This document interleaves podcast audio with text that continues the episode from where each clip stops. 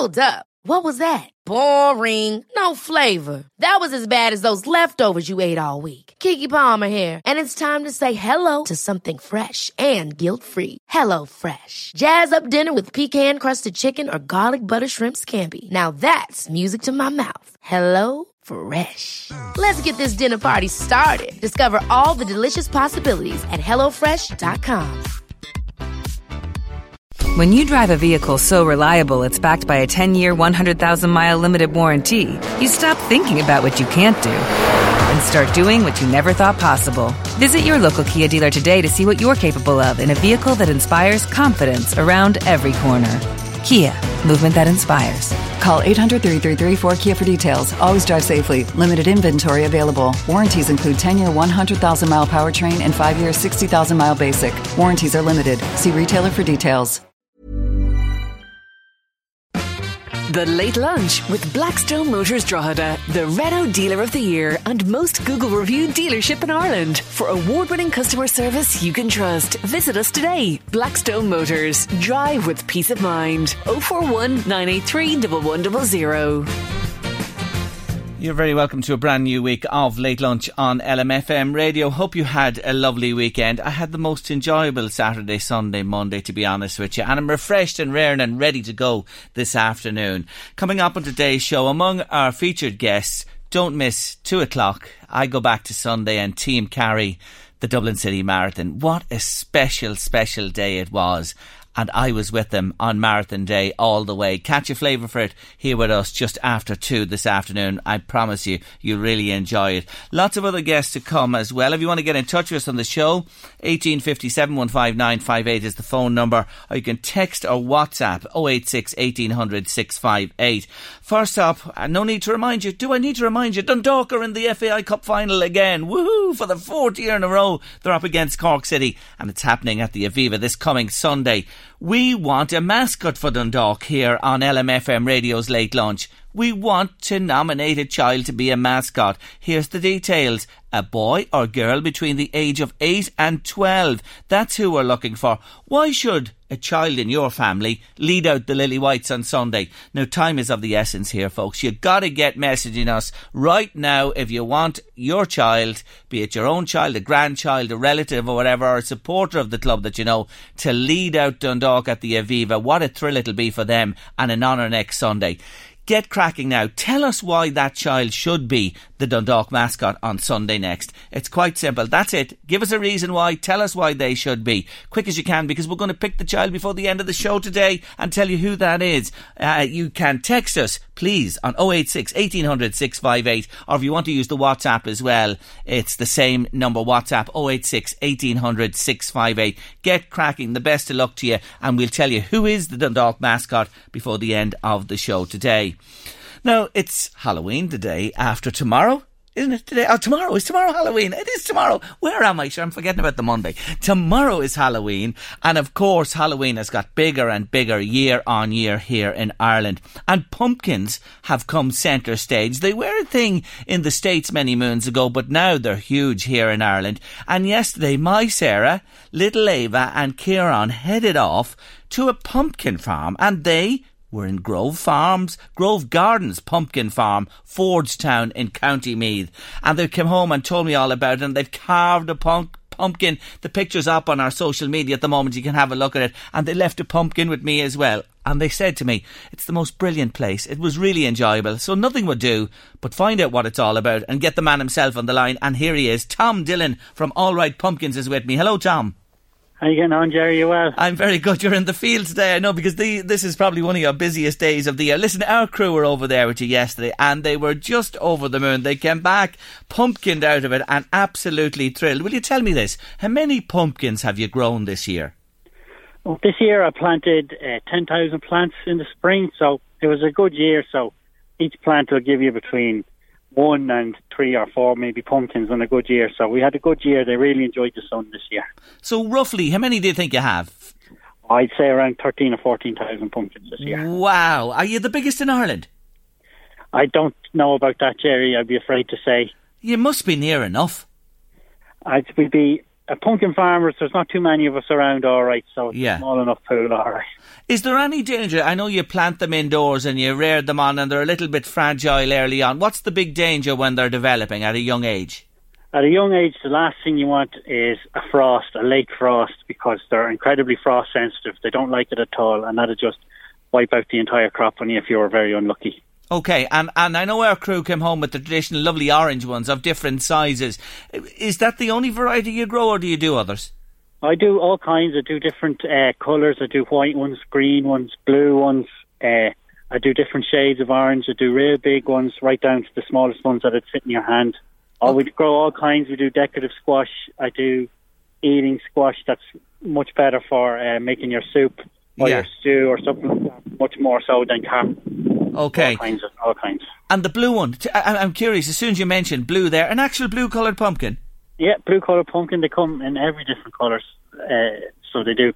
They do all be different colours on the outside, but when you cut them, especially the blue ones, they're nice, deep orange colour on the inside. They're really something to look at. All right, so they still have the orange centre there as well. This time of year, of course, people are getting their pumpkins organised as we speak. Is this your rush week? You know that they say you have the rush week before the Halloween itself. Is this when you're at your busiest? Yeah, I'd open all throughout the month of October, so we'd be steadily busy. You've got a lot of really big Halloween enthusiasts, and they're not just Halloween enthusiasts, they're just kind of autumn enthusiasts that will come out to you at the very beginning of October.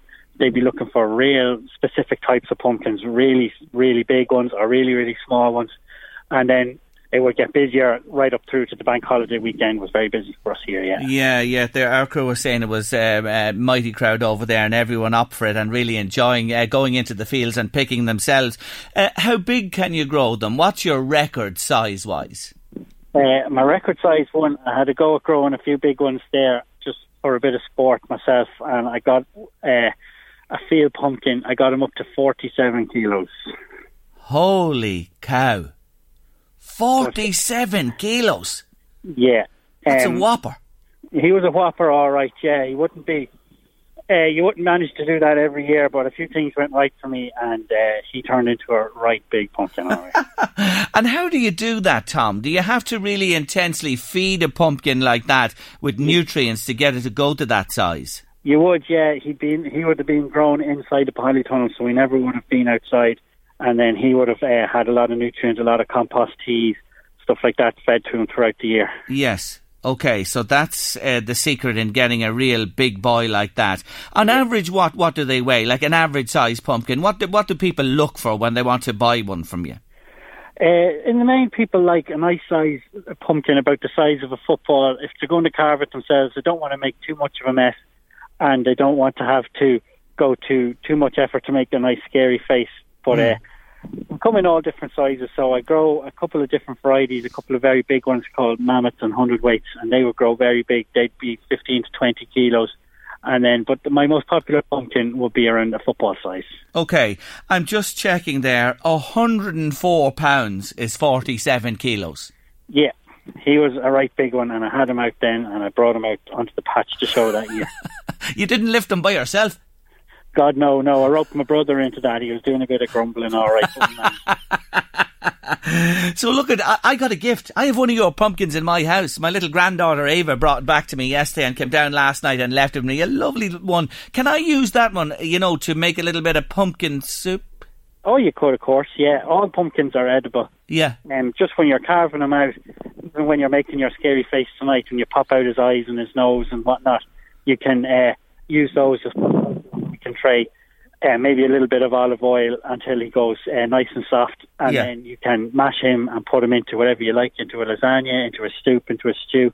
Okay. And even the seeds that you pull out, you can also just clean those off, dry them off and put those into an oven until they go nice and brown, and then maybe add a little flavourings on top and they make a nice snack too, because all the trails, mixes and stuff like that you see in supermarkets, they'd all be mostly pumpkin seed based as well. OK, so there you are. It's a double whammy. You win with the seeds, you win with the flesh as well, but do it in the oven first and then go on from there and prepare it whatever way you will. God, you're a bit of a chef as well, Tom.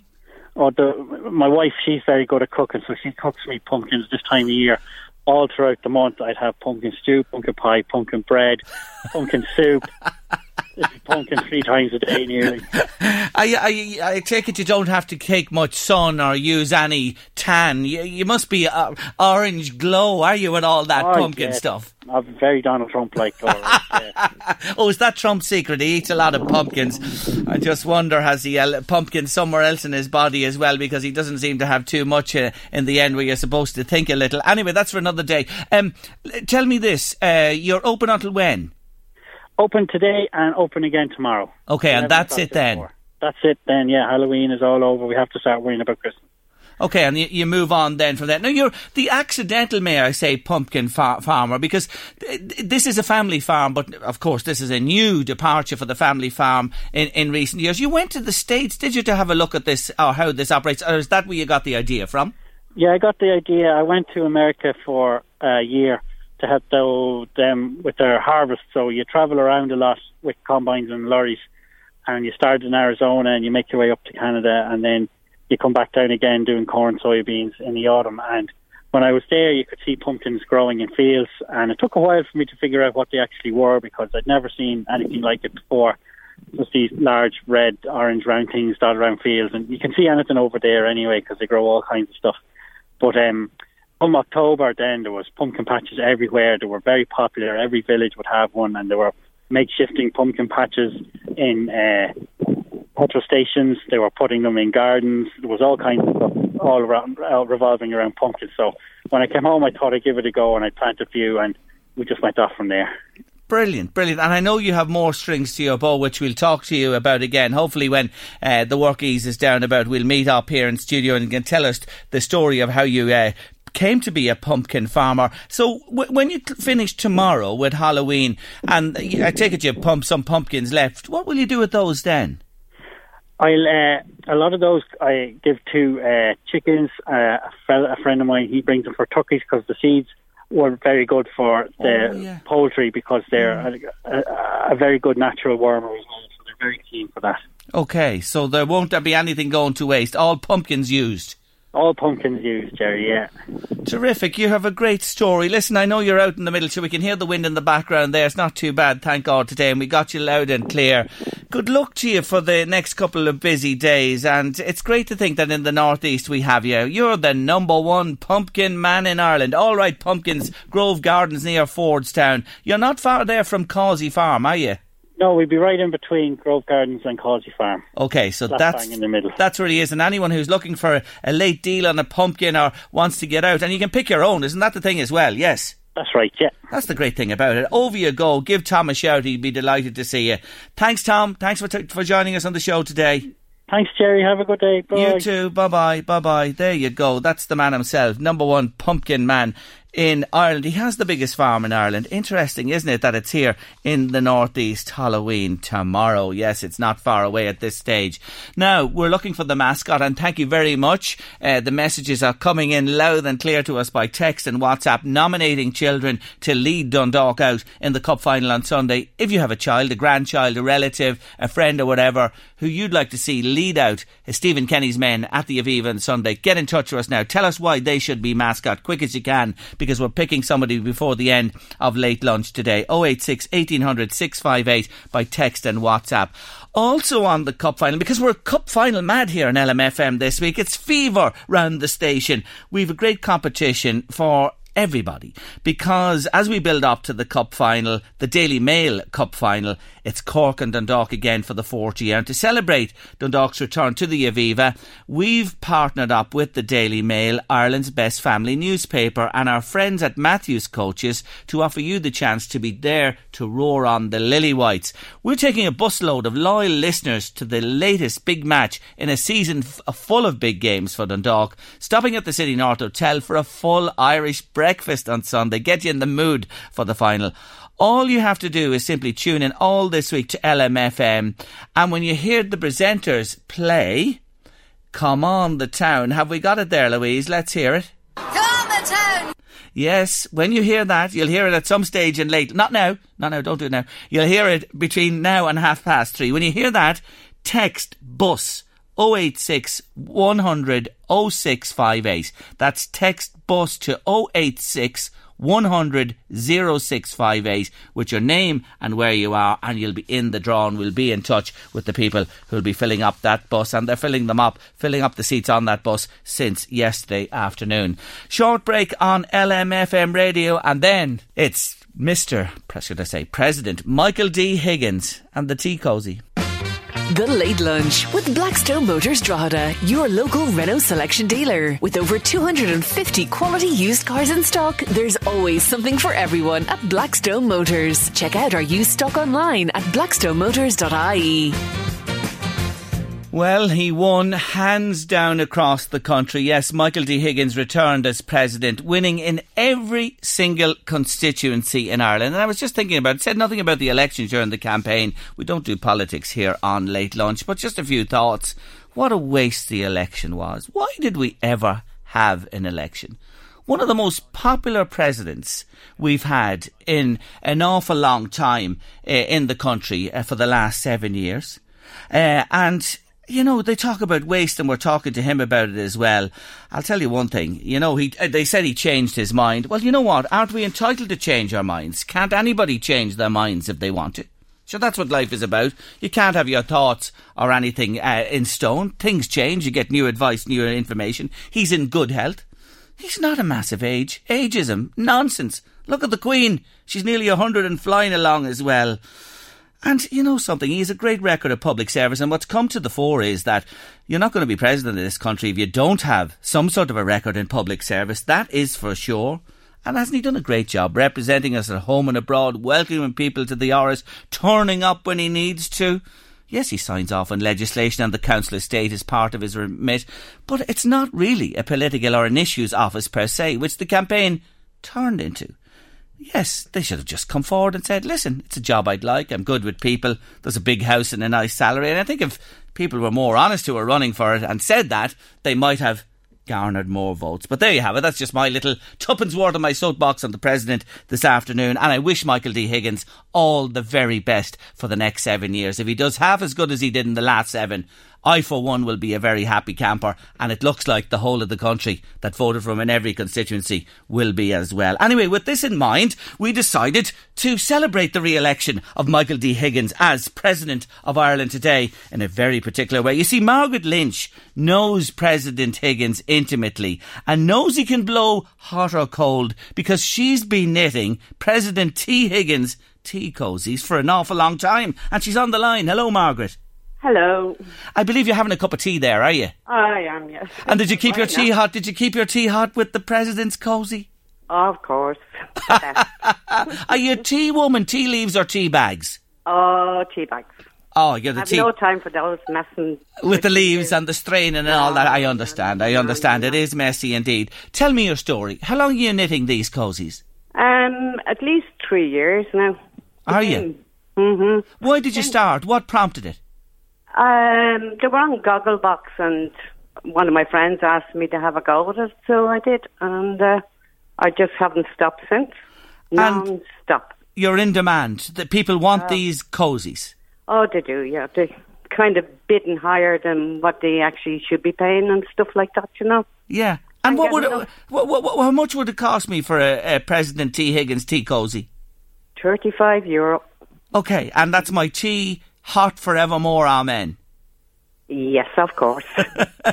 and listen, with your demand and the amount you've been selling and people want, sure, you would have been a great barometer before the election was called or during the election to say, look, this man is going to sail back into the office. That's what they keep saying to me, okay? Yeah. You'll be knitting forever. Absolutely, and you're going to be now. Do you expect a jump in demand for the cosies? It's hard to know. You know, yeah. I was hoping that Mrs Doyle would come on scene, but no. So I'd say there will be.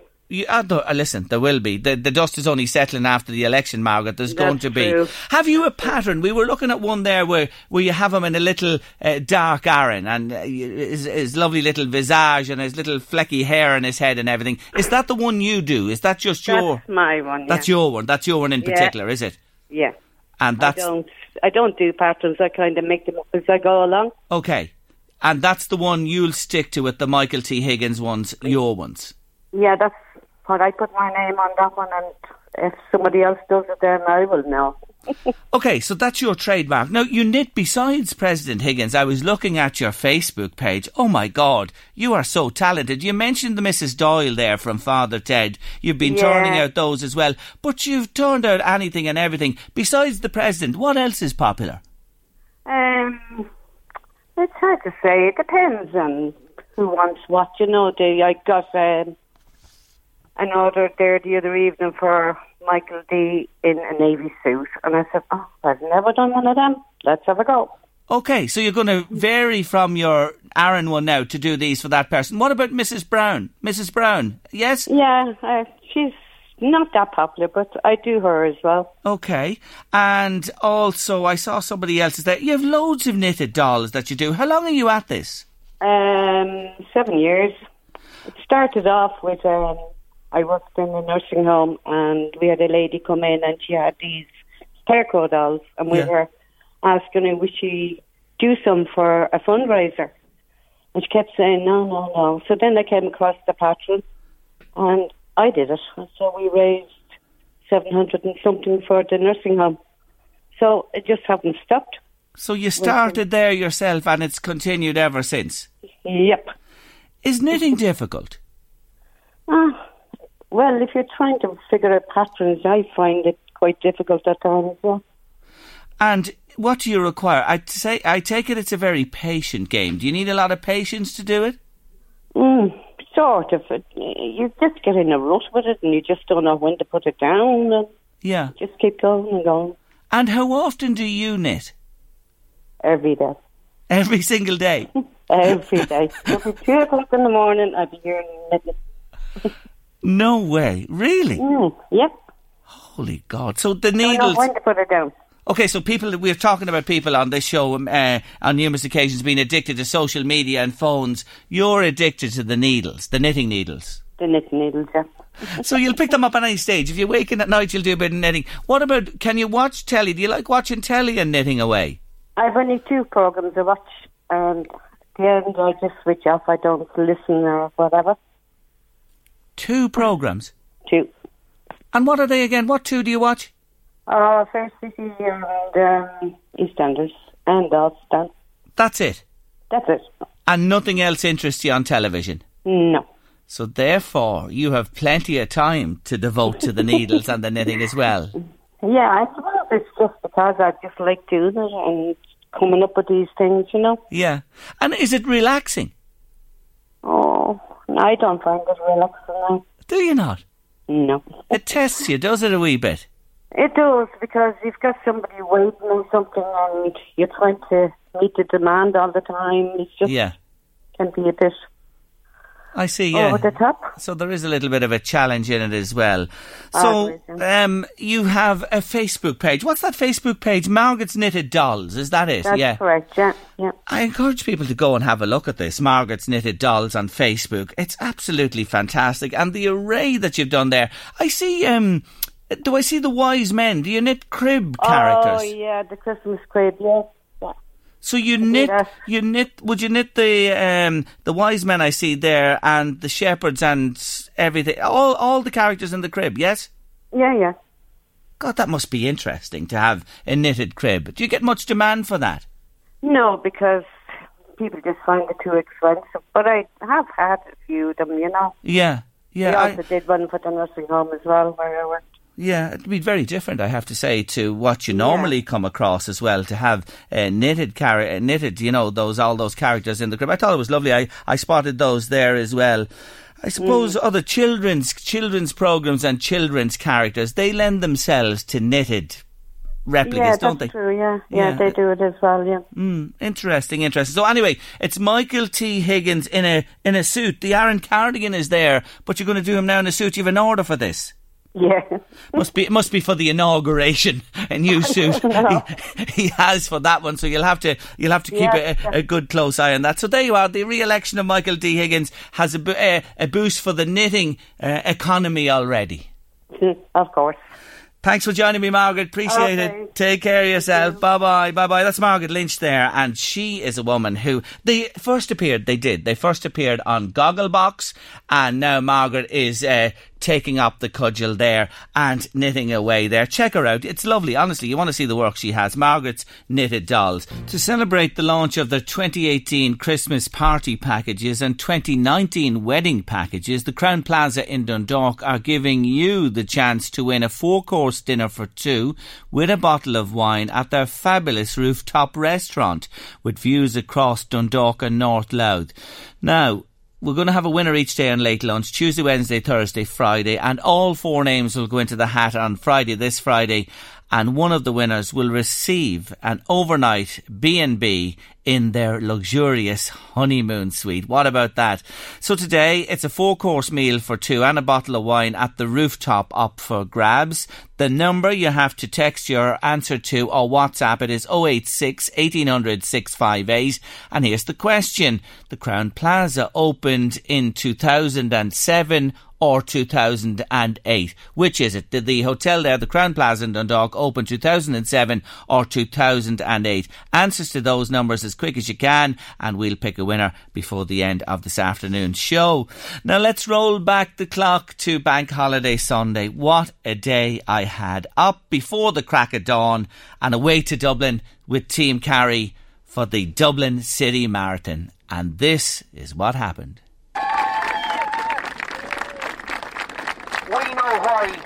These are running today. They're running a marathon, same as every Godlander is one of us. We are ready.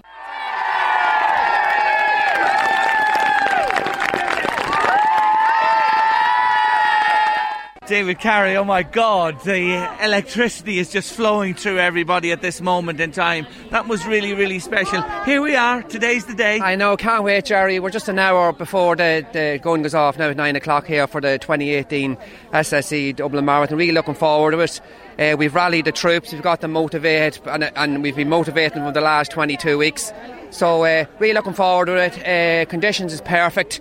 It's going to be between 6 and 8 degrees, a little bit chilly now, and it's 4 degrees at the moment, but it's going to be perfect for long distance running, 6 or 8 degrees. So we're all looking forward. They've already ran the marathon to get to the start line, so I mean, this is the lap of honour, and by God, I'll tell you, we're really, really going to enjoy it. It's a special day, it really is, there's no doubt about it. We've 32 people running the marathon for the first time out of 118, so it's a really, really special day. Well, there you have it, they're revving up for the 2018 Dublin City Marathon. We're here in the heart of the city on Bank Holiday Sunday, 28th of October 2018, and they've done it. They're here. 118 runners from Team Carry have made it to the start line, and they're just going to make their way there now, and we're going to have a word in a few moments with our three featured runners, Mandy Hatch, Denise Hughes and Kieran Brennan, who we've been with all the way on Late Lunch to this very, very special day.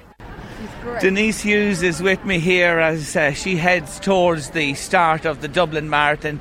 Well, Denise, here we are. Do you remember we chatted first off when the training began, and today's the day. How are you feeling?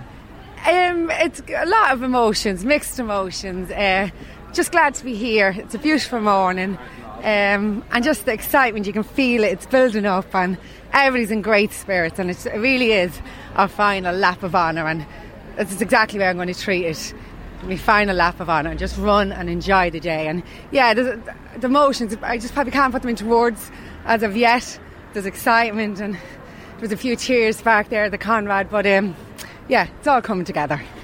A year ago, this was not possible for you. No, it wasn't at all. And I honestly, standing at that start line last year, I never thought that this year I would be on the start line myself. So yeah, it's a big thing. It's enormous for me, and it's enormous to comprehend. I'm closing the chapter on last year, and this is me being able to move forward. And I know 26 miles is not easy, but yeah, bring it on. Especially when you've come through the time you've had with your cancer journey. Yes, yeah. It was a tough year, and I just want to give a shout out to my family who were brilliant support, and I really do truly believe they got me better quicker with their support, and nothing was a problem. And from my mum to my brothers and my sisters to Martin, even to my two children, Molly and Daisy. I just want to give a big shout out, and also to my aunties and uncles, from the little things, the taxis, to driving you up to chemo, sitting with you and driving you up to Radium every day, and they know who they were. There's too many to mention, but every one of them, thank you and thanks very much. Ah, it's lovely that you remember them today. Yeah. But this is so special for you. Did you sleep well? I did, actually. We stayed up in Dublin last night and we're staying again tonight just to add to the day. And yeah, I did actually. I slept well. So I'm ready for it. And I ate well this morning too. That's very important, isn't it? Very. When you have 26.2 miles to do. Any butterflies? Yeah, like more yesterday. I was kind of twinged with a little bit of sadness yesterday, if I'm really honest. I think of the reality of it all. But no, today it's joy. It's joy. It really is. Joy it is. Come on, let's make this joy happen. And I'll see you on the finish line, Denise. I can't wait, Jerry. I admire you so much. Thanks. You're wonderful. Thank you, Jerry. Thanks very much. I found her at last. We're walking the streets of Dublin looking for her, and she's still here in the foyer of the hotel with all our fan club. Yes, Mandy Hatch. I'm not going to say good morning because, you see, I've been on the coach on the way up with all the guys. And can I tell you something? Having listened to you on the coach for, 40 minutes, I think I've run a marathon already. You were worried that the clock wouldn't change and the alarm wouldn't go off. Oh, Jerry, I was up in arms, yeah. I wasn't sure that the mobile phone will change itself, but it did, yeah, and I got up, so I'm grand, I'm here. You are certainly here. And tell them what you had to eat yesterday. Oh, I ate that much food. You think I was in death row? I had a massive dinner last night. It was, I don't know, I'd feed an 18-stone man and sure, the bun and everything after it. I'm well fueled. That's for sure. You certainly are. You were saying you're feeling a little bit jittery, a little bit anxious. Oh, well, I am, Jerry, yeah. I suppose last year I went into it and it was my first one and I knew nothing. And now I know a little bit more and, yeah, you know, just a little bit anxious, but I'll be grand once I go. You're the heart of Team Carry, the woman who leads the party and the joy, because on that bus this morning, you just had everybody revved up. Oh, Jerry, it's all about the buzz. Like, I mean, you can't take it too serious. Like, we know, we're trained for it, so you might as well just enjoy the crack now. You're all set. I'm all set, Jerry. I'm raring to go. 26.2, second Dublin Marathon. What does it mean to be here today and heading out that door and down to the start? I'm just thrilled I've made it, Jerry. Like, you know, I had the injury in between and I wasn't sure I would make it and I was heartbroken over that. But I managed to come back, so I'm just absolutely thrilled, and all the people that can't run, all the injured people, the sick people, I'm just blessed to be able to do it. So I'm not too worried about the time. I'm just going to go around and I'm just going to enjoy it and I'm going to wave to people and have the crack, and I can't wait for the party later. You are a party girl, that's for sure. Tell me about the tattoos you got done last year after the race. Well, I've minions on my leg from Dublin, and the reason I've minions on my legs is out in Dunleer, where we train on the long runs. On the way back in, those tyres on little barrels, and they're painted into minions. So it'd be in a long run, you see them 16, 18, 20 miles. And every time I'd see them, I'd say, oh, thank God, I see the minions. So that's me home. So I got the minions tattooed on my leg. Yeah. What a great story that is. Yeah. Any plans for more tattoos after today? Oh, yeah, well, I've one from Manchester on my leg as well. So I've the Walker B from Manchester on my leg. This is me marathon leg, Jerry. I intend to fill it. Talk to me in 10 years, I'll have a full leg. We won't see any flesh. Mandy, good luck to you. You're thanks, a Jerry. Tonic, I have thank to you. Say. And I'll see you at the finish line. You will indeed. Thanks. You'll hear me. Yay! Yes, and here come the first wave of runners. I'm on the roadside, early doors of the Dublin Marathon, and many Team Carry members passing us by here. Thousands and thousands of runners. You can hear the clank and the click of their footwear on the roads as we're surrounded by runners pouring forward.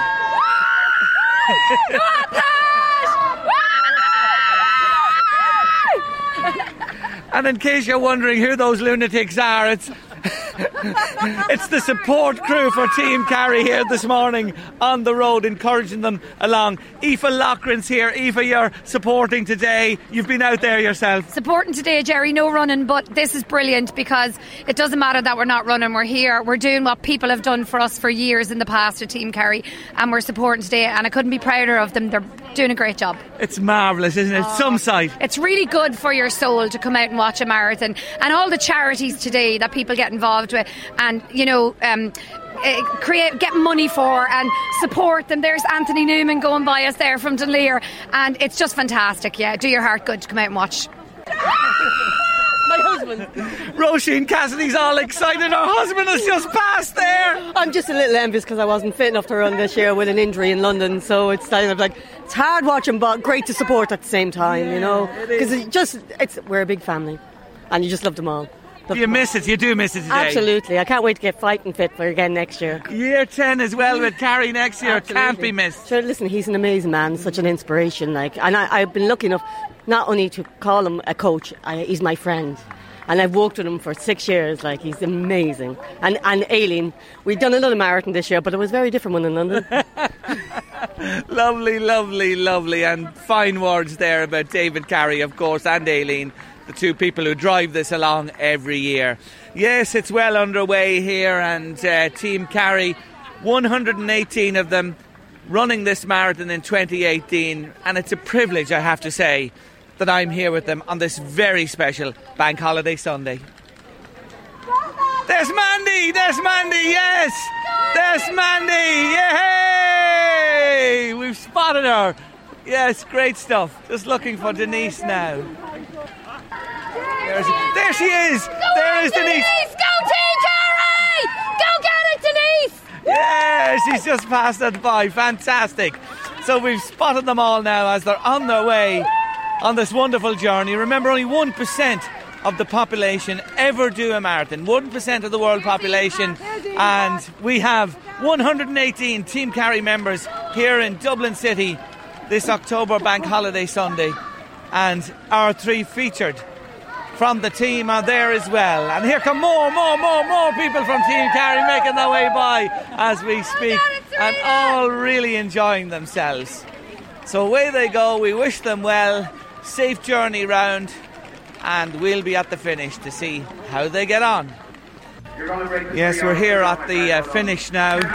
The morning has moved on towards afternoon, and we're anticipating the arrival of the man himself, David Carey. I'm looking at the clock here. It's 2 minutes, 57:30 seconds on the clock. We're eagerly looking down the field as the runners pour in now at this stage. Sarah Gardner's hallucinating. You do see him. You do see David Carey. Here he is. He's going to make it. He's going to make it on the tree. Get in! Here he is. David Carey, congratulations. I know all your energy is spent. How does that feel to beat the 3 hours? Oh, amazing, Jerry. Absolutely amazing. Dublin's alive and well. I give it everything today. 3 weeks after in Chicago. 31 years ago, I ran my first marathon in 2:29. And I'm still running well under the 3 hours. It's amazing. It's amazing. Thank God for good health. Congratulations to you. How many marathons is that now? I actually don't know. You can't believe it. Thank you for good health. Yeah. I'm a happy man. Now for the 1:18. David Carey there. What a legend of a man he is. Ciarán, how are you? Very. You've just crossed the line. Just crossed the line. I'm wrecked. How are you feeling? I'm wrecked, but happy. Happy I'm there, Jerry. Happy. How did it go for you? It went all right. The last couple of miles I found very tough, Jerry. Very tough, I'd have to say. But look, all I can say is I probably couldn't do better than I did there today. So I give it everything. I'm happy. I'm across the line. I'm going down to collect the counters now in a second, and I'll be happy then. Let's walk down this way. Come on, walk with me. We'll get away from it. Even if you can manage a few steps. Yeah. Look at Joe over here. Wants to take your photograph. Look with the Team Carry crew. Put your hands up there. Go on. Jerry! Joe! Did it. When you meet Joe, you know you're there. That is for sure. Brilliant. Well done, Joe. Look at what a run. It's just a great achievement. And I want to remind people again, the special part... Your special part in this marathon is you were involved in the designing of the medal, and you're going to pick one up now. Going to pick one up, yeah. I saw it. I co-wrote a proposal that was sent into the marathon organisers, and they chose that idea, which was Countess Markovic, to mark 100 years of women getting the right to vote, which... When I worked in the Oireachtas, I was involved in organising. So that medal there is now that's medal. I had some little input into Jerry, so my God, it's great to be able to collect it at the end of the day. It's great to be crossing the finish line. It's great that I don't have to do another long run after this. It's just absolutely fantastic. Great feeling. Are you sapped with energy? Absolutely sapped, Jerry. Absolutely. I've nothing left. I've nothing there in the tank now. I couldn't have done a better run today. I think I couldn't have done any faster, any better. Look, I'm just happy. You were sub 4 hours as well. I was, yeah. So that's great. It's always great to get in under a marker. So that's fantastic. I didn't do sub 4 last year, so it's great to do sub 4 this year. So again, a lot of achievements in this one little day, and I'm happy, Jerry. I'm happy, you know. So what's the plan now? A shower and a relaxation. And I might stretch to a pint. Ah, why not? Yeah, why not? I might just stretch to a pint now, or whatever. So I think. You know, it's one that you can sit back and relax and enjoy. You can indeed. Well, Kieran, look, it's been a pleasure. I missed you at the start. I know I met you this morning. Then we couldn't locate you. So there's 20,000 people here. Yeah, very hard. Look, you went off as on schedule, and you've completed it in style here today, and a lovely day. And a happy day, Jerry. Happy day for everybody. You know, it's great. I saw my family out there, and they were able to cheer me on, and it was great. You know, it just makes it all that much better. You know, just be able to do it, and you know, see people you know, and see all the people supporting Team Carry out there, fantastic. And look, again, thanks to David and Aileen for really helping us guys across the line. Without them, I don't know, I wouldn't be doing marathons, you know, that's the bottom line here, you know. Well done, Kieran. Mandy Hatch is coming to the finish line, just over 5 hours on the clock. Here she comes, come on, let's hear it for her. Here she is. Yay! Let me fly and grab hold of her here. Mandy, don't run away from me. Come on up here. Come up here till I talk to you. Congratulations, you've done it. Well, you're just over the line. How are you feeling? Absolutely delighted, Jerry. I did about last year's time. I'm just so happy. You're out of puff. Yeah, I know. Yeah, gather your breath there. Go on, catch your breath. It's been a tough year. You've had that injury. It nearly looked like you weren't going to do the marathon, and now you've done it, and in a faster time than ever. Yeah, I don't know. It's very fluky, isn't it? I must be lucky. I'm just thrilled, though. I am. I really am thrilled. And I mean, for anyone who can't run, it's a pleasure to be able to run a marathon. You know, so I'm just thrilled. How was the run, the 26 miles? Was it comfortable for you? Did you struggle at any stage? Yeah, I did a bit. I always struggle in the middle, around 15, 16 miles. I always get a little bit of, this is a long way to go. But I got through it, I just battled through it. Mind games, you talk to yourself and you push yourself along. But no, it was grand. I'm just thrilled. I don't know what to say. It's just deadly. No, I know what to say because I heard you on the bus. I was earwigging you on the way up this morning. You are one who talks to people going round in the marathon. Did you do much chat today? I did indeed. I had a few chats along the way. I asked a few people, were they all right? And they were asking me, was I all right? Yeah, I love to chat, Jerry, on the way around. You know what I mean? I'm not super fast and I just do what I can. But if somebody's struggling, I like to give them a quick, you know, you all right, how's things? You know, is everything okay? So, yeah. I like to do that. And if you have to walk with them, you'd walk with them. I don't mind. And some people talk and others don't, and it's mix and match. I make them talk to me, Terry. You couldn't but talk to Mandy Hatch. So for you, what does this mean today? Again, to cross a marathon line. This is marathon number... Selling a little or a lot? Shopify helps you do your thing however you cha-ching. Shopify is the global commerce platform that helps you sell at every stage of your business. From the launch your online shop stage to the first real-life store stage, all the way to the did we just hit a million orders stage. Shopify is there to help you grow. Shopify helps you turn browsers into buyers with the internet's best converting checkout.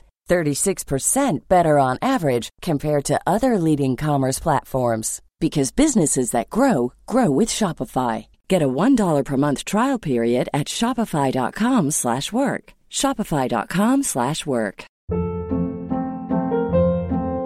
Hold up. What was that? Boring. No flavor. That was as bad as those leftovers you ate all week. Keke Palmer here. And it's time to say hello to something fresh and guilt-free. Hello Fresh. Jazz up dinner with pecan-crusted chicken or garlic butter shrimp scampi. Now that's music to my mouth. Hello Fresh. Let's get this dinner party started. Discover all the delicious possibilities at HelloFresh.com. Hey, I'm Ryan Reynolds. At Mint Mobile, we like to do the opposite of what Big Wireless does. They charge you a lot, we charge you a little. So naturally, when they announced they'd be raising their prices due to inflation, we decided to deflate our prices due to not hating you. That's right. We're cutting the price of Mint Unlimited from $30 a month to just $15 a month. Give it a try at mintmobile.com/switch. $45 up front for 3 months plus taxes and fees. Promo rate for new customers for limited time. Unlimited more than 40 gigabytes per month slows. Full terms at mintmobile.com. 3, you're third down now. Yeah, well, I have another one booked, Jerry, as well. And Clonakilty. Oh, so you're going there to do number 4 this year? Yeah, on the 8th of December. Ah, oh, well done to you. And will you come back for 2019? Oh, without a doubt. Yeah, I'll always do Dublin. As long as I can, I'll always do Dublin. I love Dublin. It's great. And now it's a nice shower and a lovely evening ahead. A few points, Jerry, yeah. Deadly, can't we? Mandy, congratulations. Delighted. Thanks, it's been Jerry. A real pleasure being with you. Thank all you, year. Jerry. Well done again. Thank you. Thank you. Denise Hughes is almost here. The excitement is building. Here she comes. Look at her. Look at her coming. Oh my God. Look at her. Here she comes to the finish line. This is just so extra special. Here she goes. Go over the line. Yay! Oh, what a job. What a job. What a job. Give me a hug.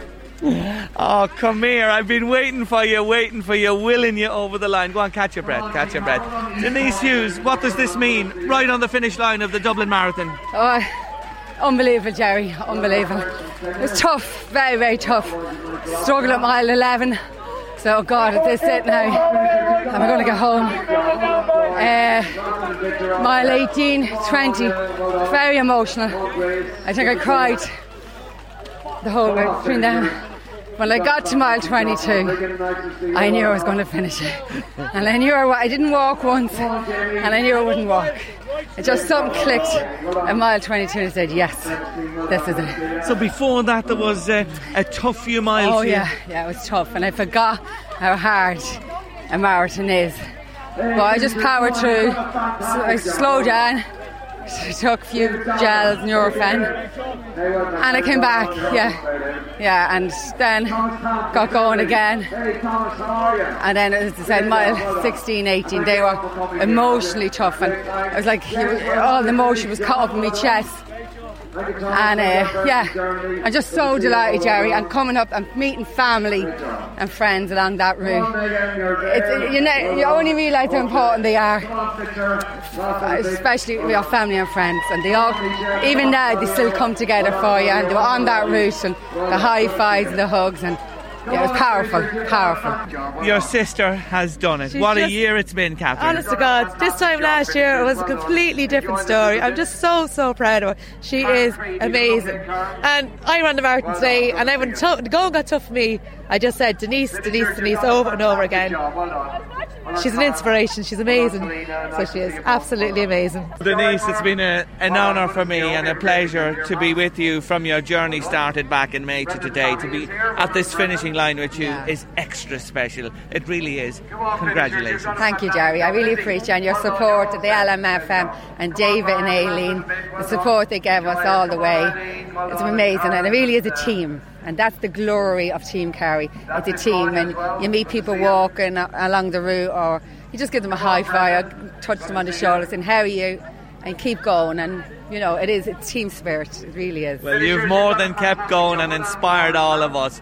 Congratulations again. Have a great time tonight. Thank you, Jerry. Thank you. Cheers. Thank you. David, we say goodbye to Team Carry for 2018, year 9. Year 10, you've told us already, will be the finale for Team Carry. Oh my God, 2019. We're only finishing today. I can't wait for it to begin again, because I know it's going to be a really special year. It is, and I mean, it was 2009, and the man actually standing behind us is Eugene Coppinger. He asked me to pace the 3-hour group in 2009, and that's when my light bulb went on, when I did setting up my own marathon training group, Team Carry. So I started in 2010 as a project, as a one-off project, Jerry, and here we are nine years later. We have 960 people now that has successfully completed the marathon. We've raised over 400,000 now, so Next year is our 10th year, and I'm really looking forward to our final year. We are going to give it 120% again next year and get as many across the line as possible. So we're really looking forward to our final year. And I want to take this opportunity thanking you, Jerry Kelly, and LMFM Late Lunch. You've been supporting us since day one. When I came to you, I said, Jerry, I have an idea. And the word you said, I like it. Come in and have a chat. We'll talk about it. And here's Jerry Kelly. We were in the first year in 2010, and here you are in 2018 in the finish line again. Absolutely, David. Thanks so much, and here's to 2019. Thanks, Jerry. Thanks a million. The Late Lunch with Blackstone Motors Drogheda, your local Renault selection dealer. With over 250 quality used cars in stock, there's always something for everyone at Blackstone Motors. Check out our used stock online at blackstonemotors.ie. Did you know this, that gum disease increases your stroke risk and that yellow teeth are not unhealthy? Dr. David Murnaghan is here with us this afternoon from Boyne Dental and Implant Clinic, and I'm delighted to welcome him back to the show. David, it's really good to see you again. Thank you for joining me. Good afternoon, Jay. Thanks a million. Gum disease we're going to talk about in particular in a moment, but here's the thing, and I'm really disappointed when I read this and learn about it, that we're really bad at looking after our teeth in Ireland. How bad are we, David? Yes, it's shocking. The statistics, Jerry, show that 58% of the population in Ireland don't attend the dentist unless they're in an emergency appointment, which is shocking. That would be much worse than our European counterparts from the UK or American. And I think it's just something that's in our DNA from historically. Our parents or grandparents had the fear of going to the dentist, and then the funding in the system wasn't really there the way the NHS, for example, in the UK is, or in America with insurance systems. So it never really got into the habit of going every 6 months to the dentist and to a hygienist to get the cleaning. We should go twice a year, yes. Absolutely, yeah. The ideal definitely would be twice a year, and really as a minimum once a year. And nowadays we do have, the government are paying for PAYE, PRSI patients for their checkups every year. Medical card, they get their checkup once a year. But even when it's there, it's free for the majority of people. We're still not availing of it. I can't believe this. And I want to say to people today, if you do nothing now based on David's conversation with us, please take up that free offer from the government. Once a year you can go for free. And let me tell you something, David, let you in a little one here. I'm self-employed, and for the first time I went recently, I go twice a year myself, I was able to claim this first visit, you know what I mean? It might be my second visit of the year. But that's only a new thing, yes. And as well as that, with the hygiene, so to get the teeth cleaned for a long time, that wasn't subsidised, yes, in any way. But nowadays you'll get, most likely, you'll get a clean subsidised. So, for example, in my clinic, generally you'll pay now only €15 to get the teeth cleaned with a hygienist for half an hour. So really, there isn't anyone out there, yes, that isn't able to avail of this. Is there a nicer feeling than having all your teeth cleaned and you can feel all those gaps and the airflow through them and everything? There's something really special about it. It's just, it's nice, it's fresh, yeah. But it's one of these things that whenever you have a chronic disease or chronic problem, that seems normal to you. So what is abnormal, if it's the way you are every day, it can become. Can I ask you this first before we go on to the gum disease? For people with young children who have baby teeth and they arrive and they have them there, is it important that small children brush regularly as well, even though they're going to lose those teeth? It is, absolutely. I have 4 young kids myself, and the 7-year-old and 5-year-old are great at brushing their teeth morning and evenings, and we don't have a problem, but I supervise it. The 7-year-old a little bit less, but the 5-year-old still, I brush her teeth as well as her brushing her own. But I have a 2-year-old, and it's a boy, different than the girls, maybe just not as obedient and doesn't follow direction the same. But it is, I can understand now how parents can find it difficult to brush their teeth. He's a bit of a demon when it comes to it. Yes, but you have to stick at it, haven't you? What age should you start at? You should be starting as, well, my youngest is 9 months old, and he has 4 teeth through now. But I don't really brush his teeth, to be fair. I think once you get to 1 1/4, 1 1/2, that sort of age. You should introduce it then. Trying to, yeah, well, just a pea-sized amount of the kids' toothpaste. There's all different ages for different fluoride amounts. So if you look in any of your supermarkets or pharmacies or dental practices, you'll see what's recommended for the certain age. So get brushing with them from about 1.5 years and keep them at it morning and night, because the baby teeth are important. They have a function, haven't they? It is. Well, it's all habit. It's all getting used to looking after your teeth. So it's great to start the right way initially, but also it's really important to try and keep your baby teeth, because they're forming the spaces. Why do we in Ireland all need so many braces, etc.? A big part of that is because we've lost so many teeth. 50% of kids, I think, by the age of 6 already have tooth decay in Ireland. So again, it is shocking numbers. There were stats out there a couple of years ago of 10,000 kids a year getting teeth removed under general anaesthetic, which is an extreme procedure. It's shocking. It really is shocking. So the keeping of the baby teeth for as long as possible is vital to the development beneath of the adult teeth. So that's the message today. Let's talk about gum disease, the most common problem, not just in Ireland but across Europe as well. How can you tackle it? How can you prevent gum disease? Well, I think the number one thing's most likely education. So educating people about it. People very often, they'll have bleeding gums and they ignore it. Again, they just think that's normal. An ad that was on telly a couple of years ago showed a lady and her eye started bleeding. And then it said, well, you go to the doctor, wouldn't you? Why do you ignore your gums? So I think we need to get away from thinking bleeding gums is normal. It's not normal. There's a lot of bacteria in the mouth. A lot of bacteria is healthy, but too much of it isn't, and that's getting into your blood system, which is causing, as you say, an awful lot more lot of other problems. But to prevent gum disease, what is this about? Is it regular brushing? Is it the way you brush? You know, you can brush the teeth on the surface and do a quick brush on that as well, but it's important, is it, to get down into the gums? Yeah. So there's an awful lot of factors. You can be genetically susceptible, so just it's in your family, and you often hear my mother or my father lost the teeth young. Then you've smokers. Smoking's really, really bad. And then you've got the cleaning. So you need to be cleaning, not just often, but effectively.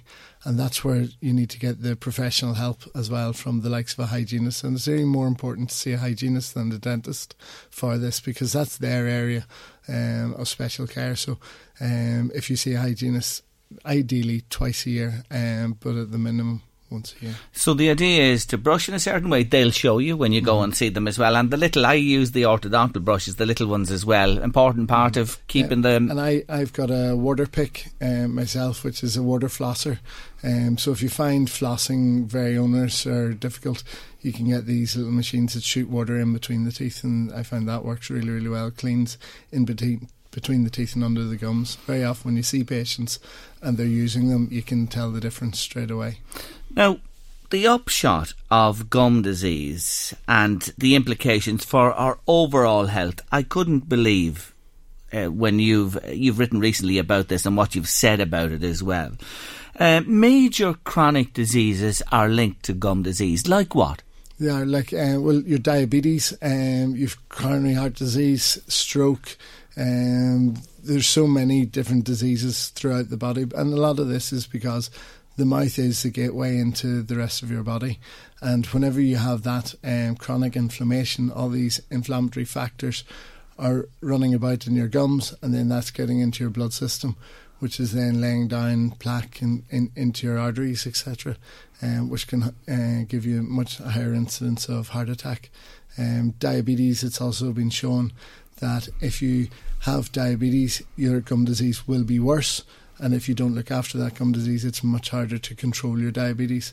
Whereas if you see the hygienist look after your teeth and your gums much better, well, then you can control your diabetes much better. And again, we know how many different diseases can be made much worse from diabetes. So there's a direct link between these chronic major diseases that you mentioned there, established at this stage, yes? Yes, 100%, all over the world. There's lots of studies been done from America, UK, all over Europe on periodontology and other diseases. They used to think it was to do with the bacteria.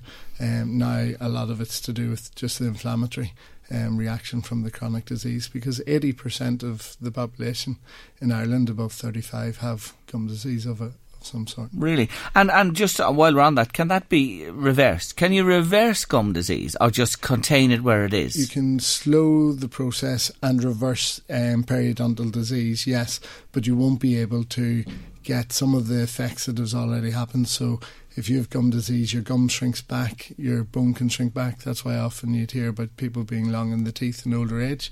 Your bone won't grow back. Very often when you treat it, actually it can look or seem a bit worse because that inflammation, the puffiness, settles back down, goes a nice pink, but it shrinks with it.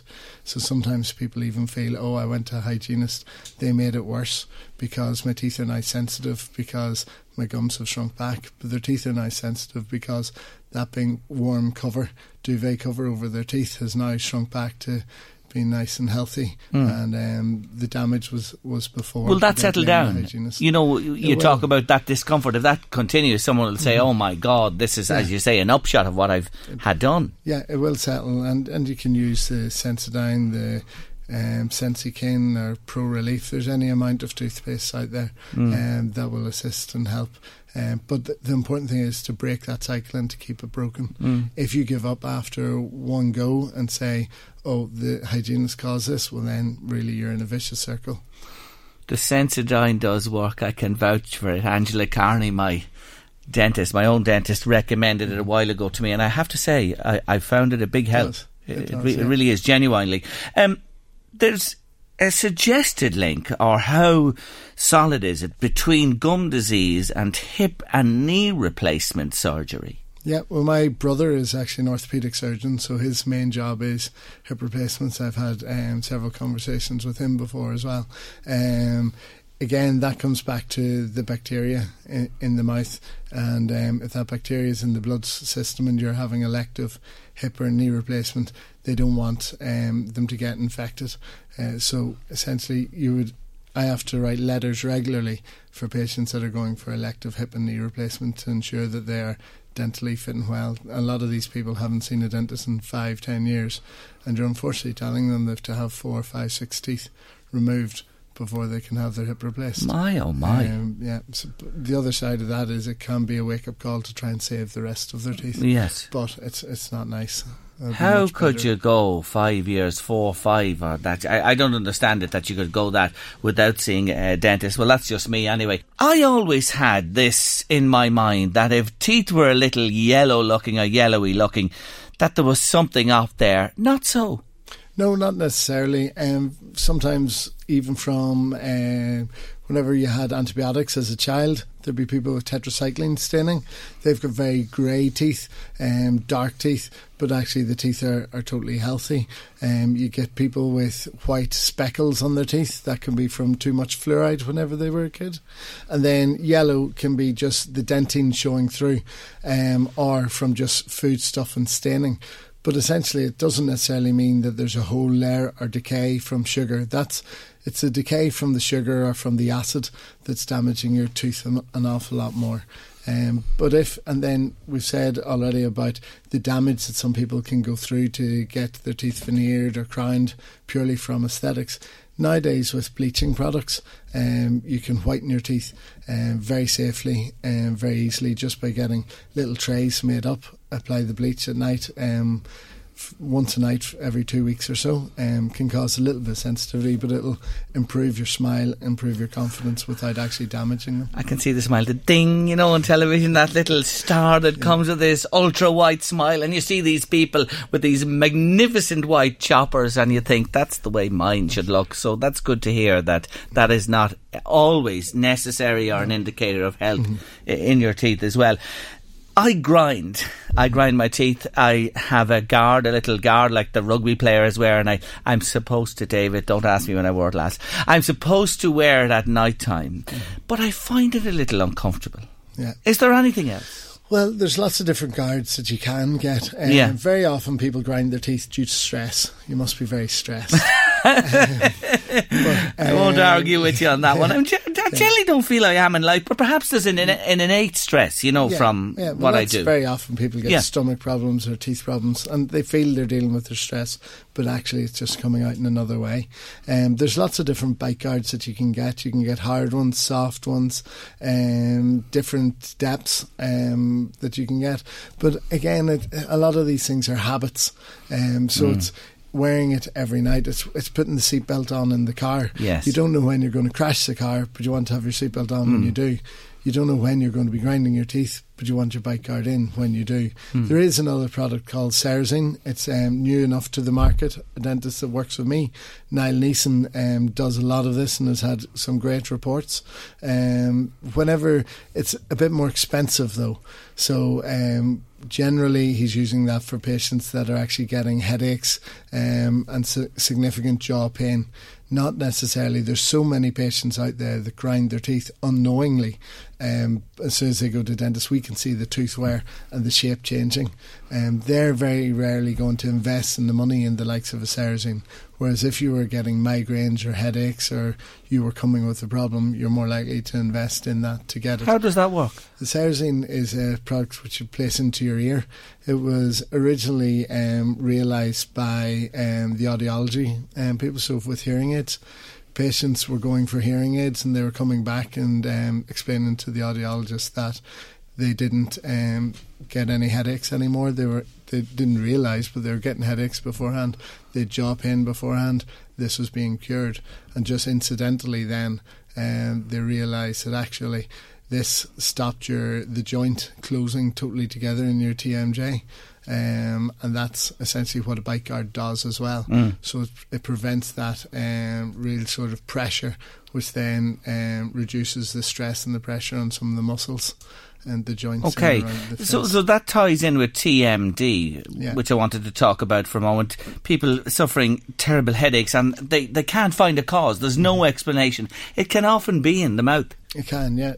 It's that sort of clenching stress and grinding that can cause then the muscles to spasm and that to pass all the way up into the temporalis and into the head and essentially cause migraines, neck pain, back pain.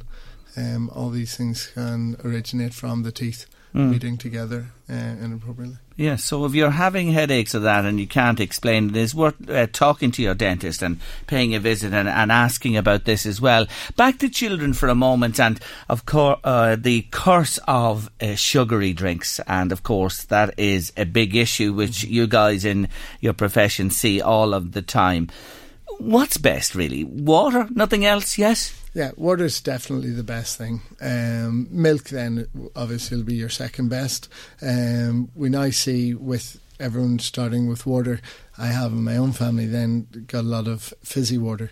It's much better than the sugary drinks, but it still has acid in it, so you don't want to be using that. So still water is best. We're talking still water. Still water is the number one. But that's essentially what we all naturally have anyway on the planet. And I'm just looking at the pH levels here. Still water 7, sparkling 4. The lower you go down here, the worse it is. The higher the pH, better for your teeth. Orange juice 3.5.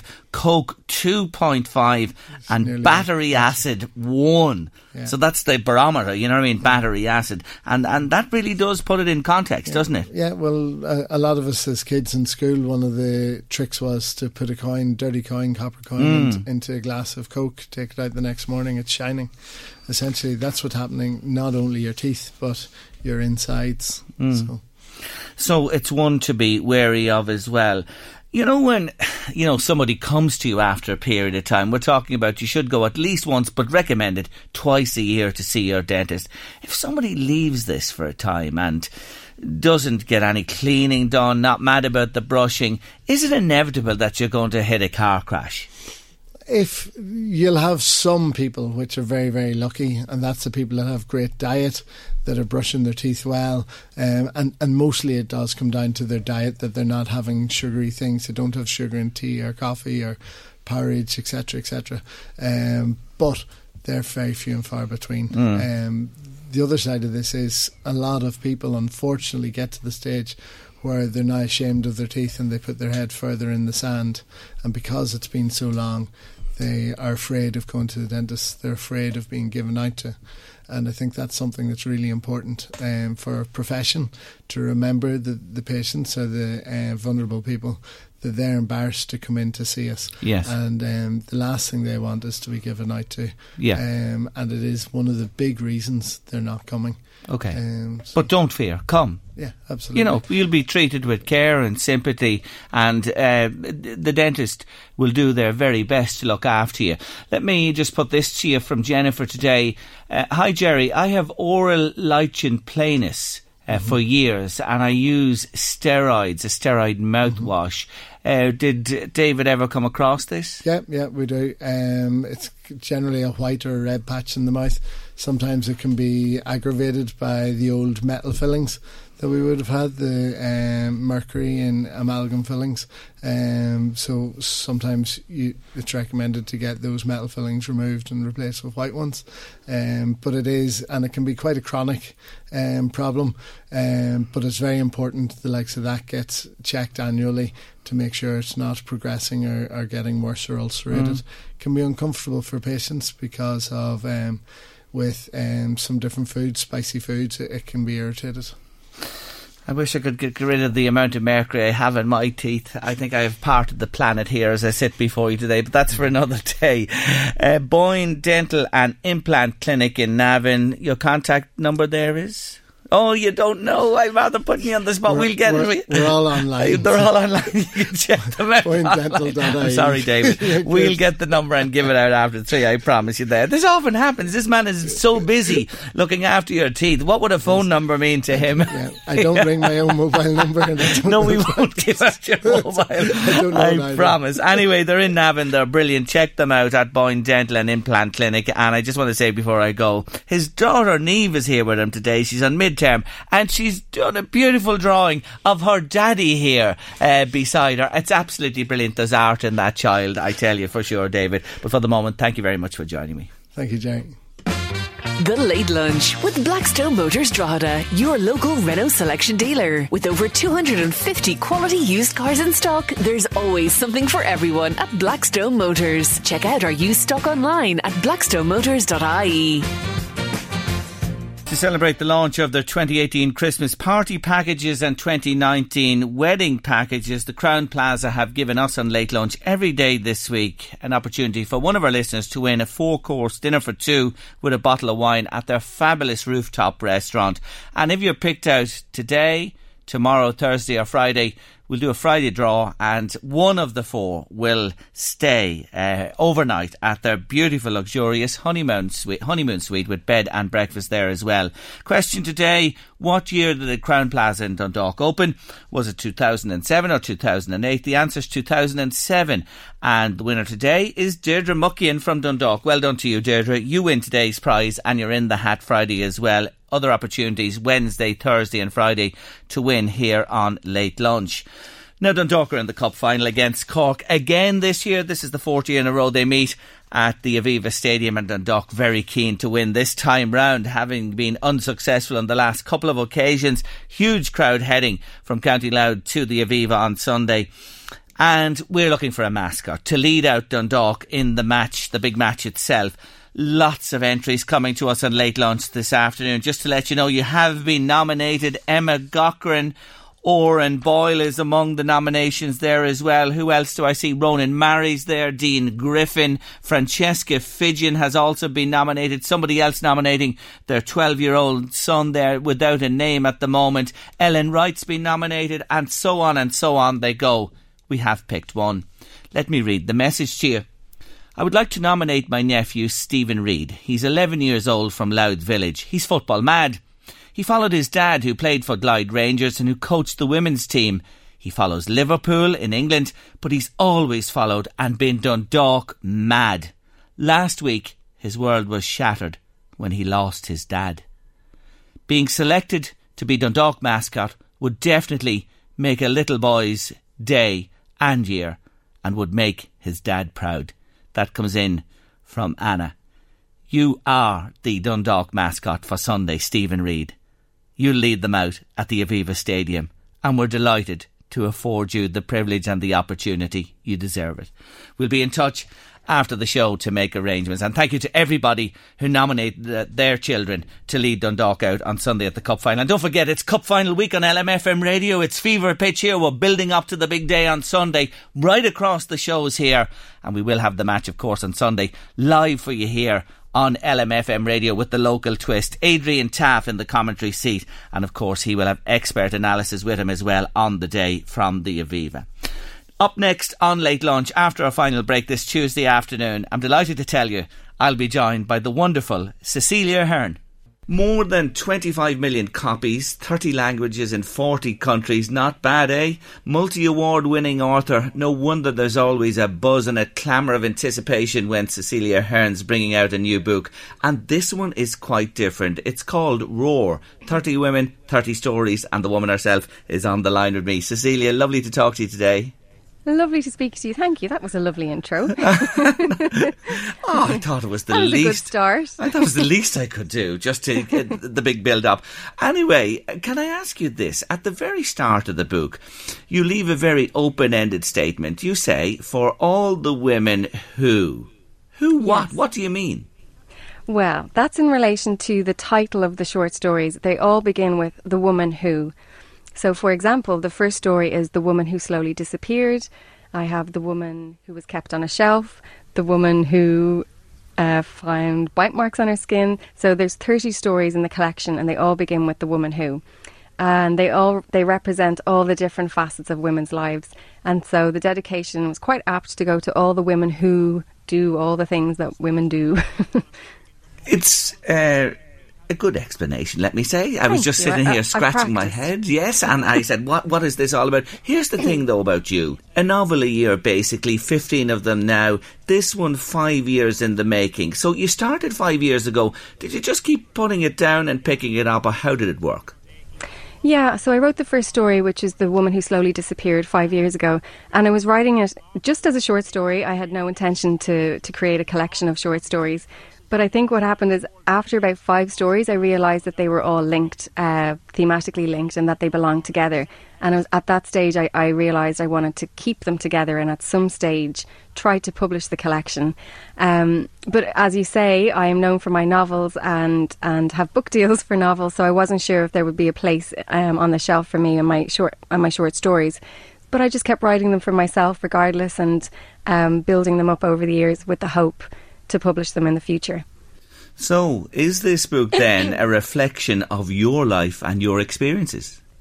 It's a reflection of some of my experiences, not all, and I'm not the characters, but I certainly can identify with the situations that these characters are in.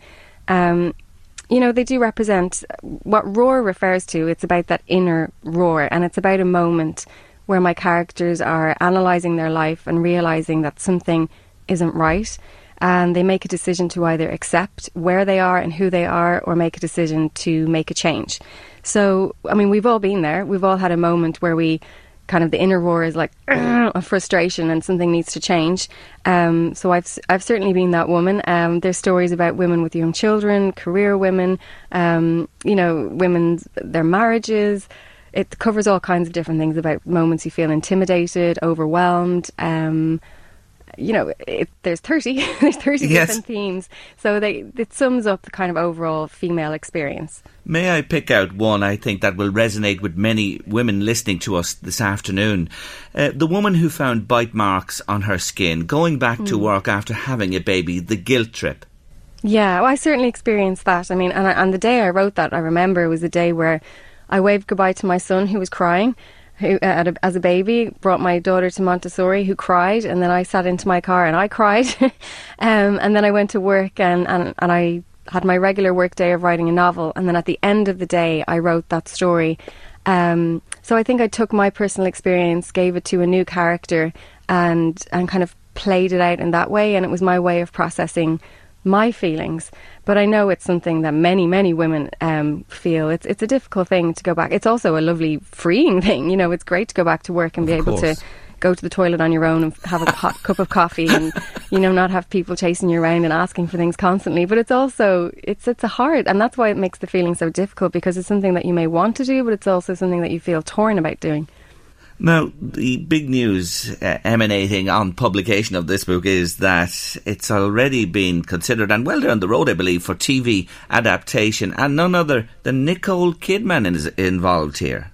That's right. It's her production company, which are called Blossom Films, and also Made Up Stories are the other production company involved. They work together on Big Little Lies, which was a really big TV hit the last few years, and so it's very exciting. They were looking for content about women, and I think this collection of stories is certainly exactly that. It's about all the different facets of being a woman, and the life, our life in from our perspective. So it's very exciting, and we also have two showrunners who are also writing, and they're the creators of Glow on Netflix and Orange is the New Black. So there's really cool, amazing team that are, you know, working really hard on it. Will you have much say in that? This time I do. I'm very happy to say I am executive producer along with all of the people I mentioned.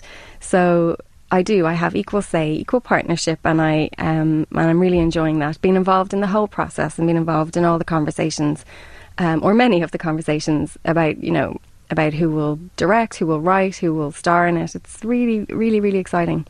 No, I knew I was going to be talking to you today, and recently in the Sunday Independent, what a wonderful feature there was on you in the context of the release of this book, Roar, 30 Women, 30 Stories. You say that you're an extroverted introvert. Would you explain that to me, please? Well, I didn't just randomly say it. It was asked. But there was, you know, I had a book out not so long ago which is called Lyrebird, and part of the theme of that was about an introverted character who was thrown into the world of extroverts. And as part of that research, I was reading a book by Susan Cain, which is Quiet, a world, I can't remember what it's called, Quiet, but it's about introverts who are kind of in a world that celebrates extroverts. And I learned a lot about myself through that. And, you know, you can be a very confident person and I like socializing, but the introvert bit is, I suppose I really do like my own company. I suppose I need to re-energize by being alone. I really like spending time on my own, and being alone kind of re-energizes me as opposed to being surrounded by people constantly, which is where other people can get their energy. You know, other people need to go out and meet people all the time. So it's just interesting, you know, as you get older, understanding why you are the way you are. But you're only a young one. Don't be talking about getting older, for God's sake. Well, I am getting older every day. Aren't we all? I'm not saying I'm old. The other thing I picked from the interview was you talk about trusting your instincts, and you say the only thing I think I'm good at. Now, let me say this to you. If you're good at the gut, I think that's sensational. Yeah, I think it's really important to be able to go with what you feel and have confidence in making the right decision. So, yeah, and I suppose it wasn't just about writing. I tried to go with my instincts, you know, as being a mother, as being, you know, in every part of life. If something doesn't feel right, then I'm not going to do it. I think that's what I say to my daughter. If it doesn't feel right, it's not right. Yeah, and I think you're so right on that. The gut is generally, nearly always, the one to follow. It works out in the end that you've made the right call on that one. But I think you've been very hard on yourself when you say, I think the only thing I'm good at. You're brilliant. You're absolutely brilliant. So look at this. I don't remember saying that bit, but thank you. You know, you are, honestly. Look at what you've achieved with all of these books, the sales worldwide, the languages they've been translated into. It must be just so uplifting when you consider that. Well, yes, now it is. Thank you very much. No, it's amazing, and I'm so lucky.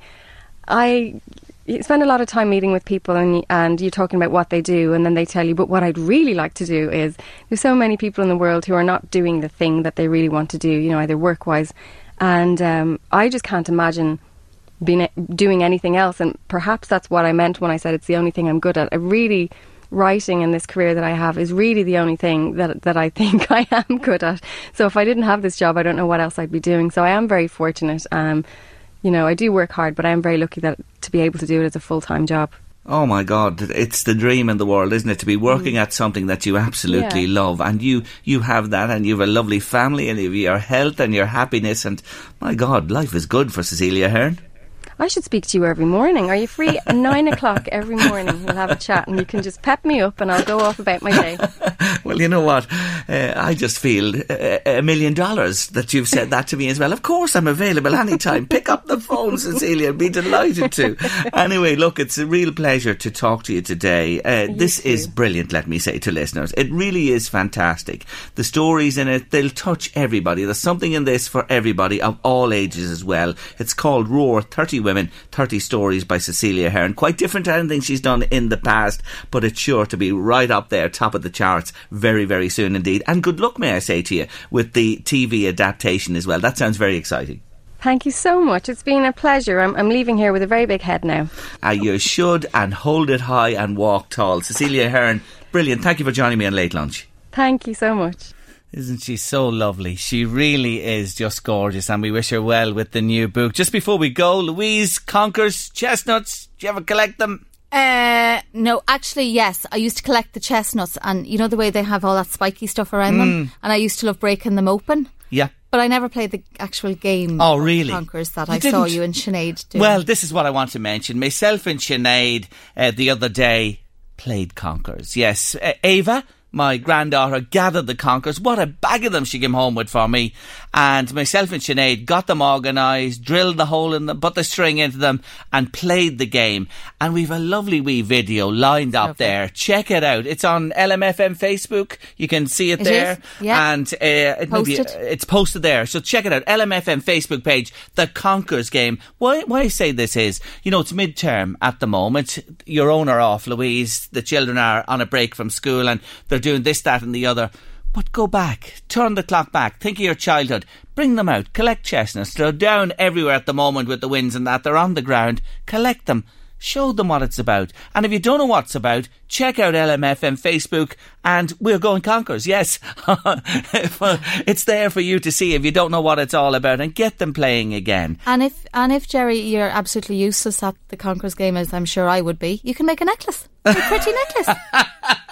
Well, I'm not giving that in a way, but when you see the job Sinead tried to make at the Conquerors when we played it, but I used to play it all the time years ago. It was a thing of our childhood, and if you'd bash a conquer, another fella's conquer, if you won and the other one split, you know, you got a, that was conquer 1, conquer 2, conquer 3, and sometimes they'd go right up if you had a deadly conquer that was really hard and would knock out somebody else's conquer as well. It was a thing of our childhood. It's simple, it's straightforward. You'll get a few raps on the knuckles, of course you will, because that's part and parcel of it as well when you play the game. But it is something for this time of year. It's something to be enjoyed and something I highly recommend. Chestnut trees all over the place, Conquerors on the ground. Get out, get collecting, get playing. Go Conquerors for the midterm break, and check it out again on LMFM's social media Facebook page. Anyway, we'll say goodbye to you on this Tuesday afternoon, our first day of the week in a shorter week. Back tomorrow. Do join us from 1:30. Up next on LMFM Radio, it's Eddie Caffrey with The Drive. The Late Lunch with Blackstone Motors Drogheda, your local Renault selection dealer. With over 250 quality used cars in stock, there's always something for everyone at Blackstone Motors. Check out our used stock online at blackstonemotors.ie. Selling a little or a lot? Shopify helps you do your thing however you cha-ching. Shopify is the global commerce platform that helps you sell at every stage of your business. From the launch your online shop stage to the first real-life store stage, all the way to the did we just hit 1 million orders stage. Shopify is there to help you grow. Shopify helps you turn browsers into buyers with the internet's best converting checkout. 36% better on average compared to other leading commerce platforms. Because businesses that grow, grow with Shopify. Get a $1 per month trial period at shopify.com/work. Shopify.com/work. Hold up. What was that? Boring. No flavor. That was as bad as those leftovers you ate all week. Keke Palmer here. And it's time to say hello to something fresh and guilt-free. Hello Fresh. Jazz up dinner with pecan-crusted chicken or garlic butter shrimp scampi. Now that's music to my mouth. Hello Fresh. Let's get this dinner party started. Discover all the delicious possibilities at HelloFresh.com.